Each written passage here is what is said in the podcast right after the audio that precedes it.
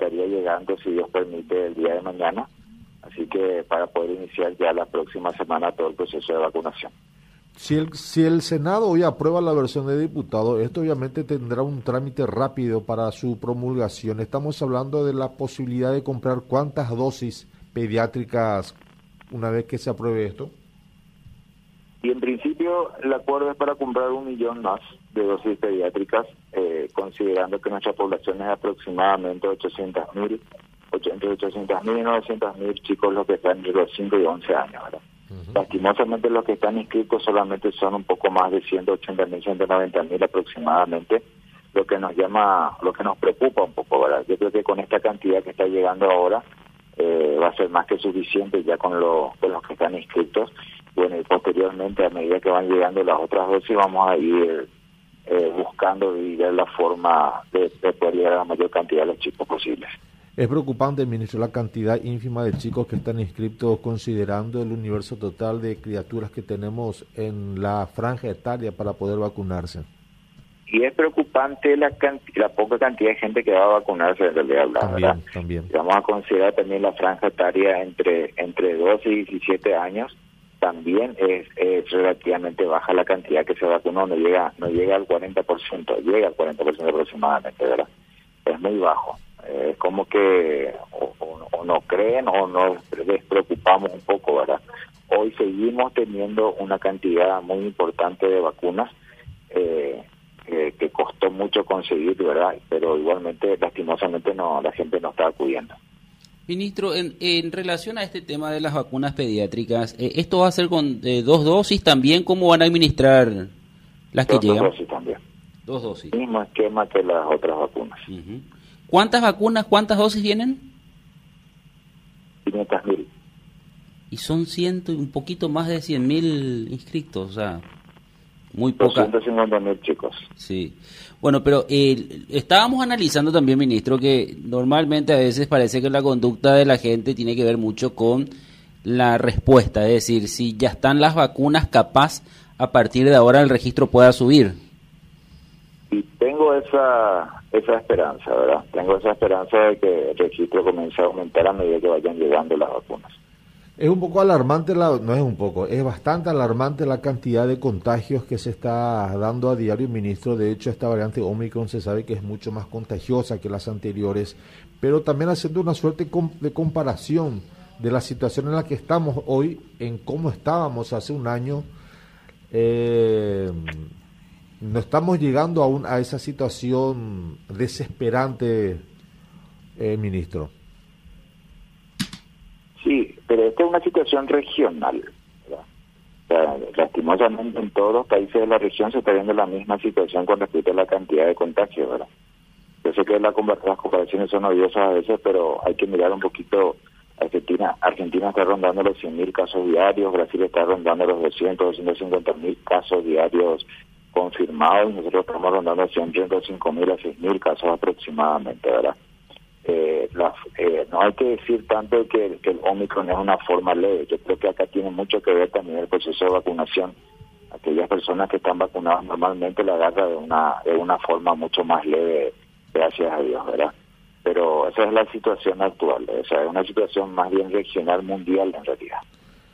Y atendiendo a las experiencias pasadas, ministros, me imagino que ya están tomadas las medidas precautivas en caso de que esto vuelva a desbordarse en cuanto a infraestructura, tenemos capacidad suficiente o estamos ya eh, en, la, cuenta regresiva en cuanto a la cantidad de camas, provisión de oxígenos, de insumos, de medicamentos. ¿Cómo estamos en ese sentido? Eh? Y nos estamos, nos estamos preparando hace un tiempo ya con respecto a, para prever esta situación, ¿verdad?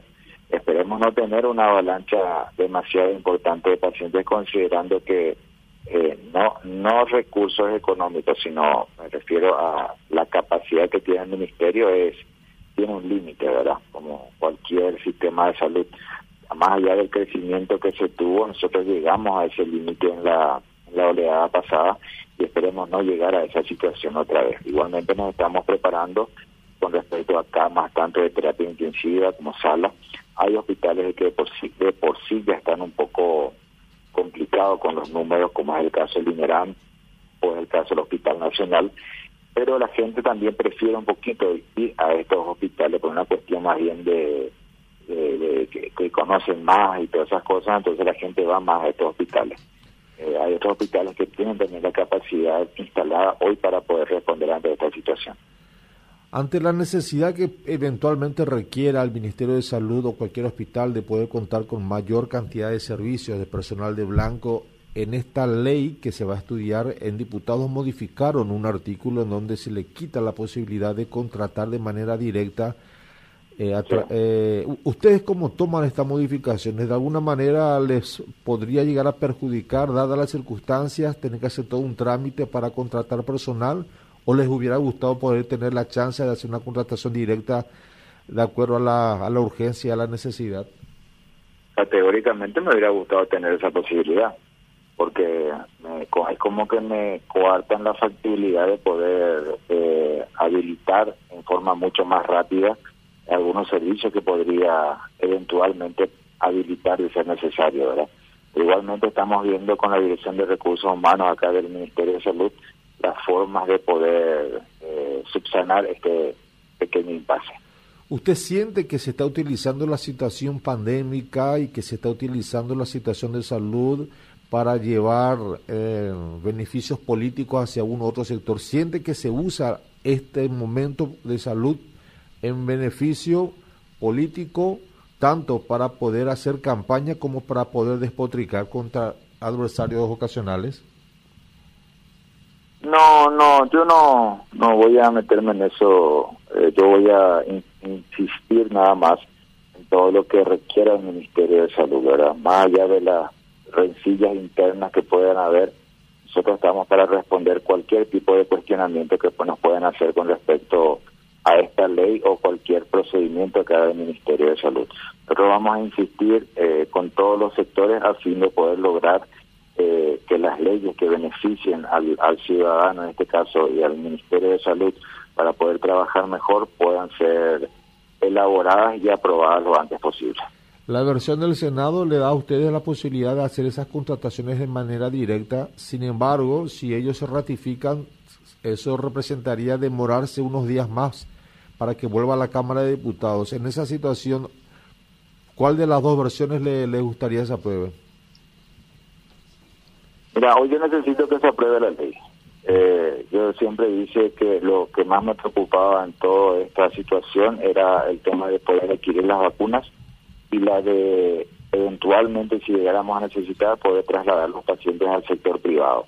Esos son los dos, las dos, los dos datos más importantes que están en la ley, que es la que a mí hoy particularmente me preocupa. Como te dije, hubiera sido ideal que tuviéramos la posibilidad de la contratación directa de recursos humanos pero bueno, si eso no se da, vamos a ver las formas, la estrategia a fin de subsanar esta situación.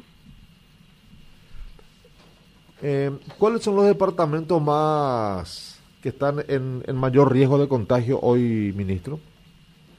Realidad en todo el país, ¿verdad? Pero estamos viendo números importantes en Alto Paraná, Capital Central y Tapúa. Buen día, ministro. ¿Cómo está? Una consulta. ¿Cómo está el tema del pago para eh, con los sanatorios privados? ¿Cómo está? Según el informe que me había pasado la directora general de Administración y Finanzas la fin de semana pasado, era una deuda total de 80 millones de dólares aproximadamente, las cuales se transfirieron un poco más de 50 millones de dólares y en este mes de enero estaríamos terminando de pagar el resto. Qué bien. Las clases indefectiblemente arrancan en, en un par de semanas, con o sin vacunas. ¿Usted cómo ven esa, ese escenario, ministro? Intentaremos que sea con vacunas. ¿Ya sería en vano hacer sugerencia de posponer el inicio de las clases, como por ejemplo eh, dejando sin todo depende todo depende siempre de la situación epidemiológica del momento siempre lo dije y voy a seguir insistiendo verdad pero nosotros necesitamos que las clases ya se inicien. También, ¿verdad? Tenemos que, tenemos que tratar ya de volver, de reiniciar una vida relativamente normal y de convivir con este virus. Yo creo que todos ya sabemos cómo debemos cuidarnos, cuáles son los cuidados que debemos tener. Bueno, vamos a seguir insistiendo en eso y que, y que la gente, de, ser posible, que vaya vacunada ahora. Se habla mucho de que en marzo estaría el pico de contagio y que a partir de allí podrían las cosas ir mejorando, entre comillas, mejorando, por lo menos disminuyendo la cantidad de contagios y enfermos. ¿Ustedes manejan esa información? Las, previsiones internacionales hablan de que en esta semana y la próxima tendríamos el pico de contagios y a partir de ahí tendría que ir descendiendo la cantidad de casos. Ahora, pico de internados las previsiones hablan que va a ser en este en estas primeras dos semanas del mes de febrero. ¿Omicron puede ser el inicio del fin de la pandemia? Dios permita. Ministro, eh... que, no aparezca otra variante, por favor. No, no, no, no, Ya tengo suficiente.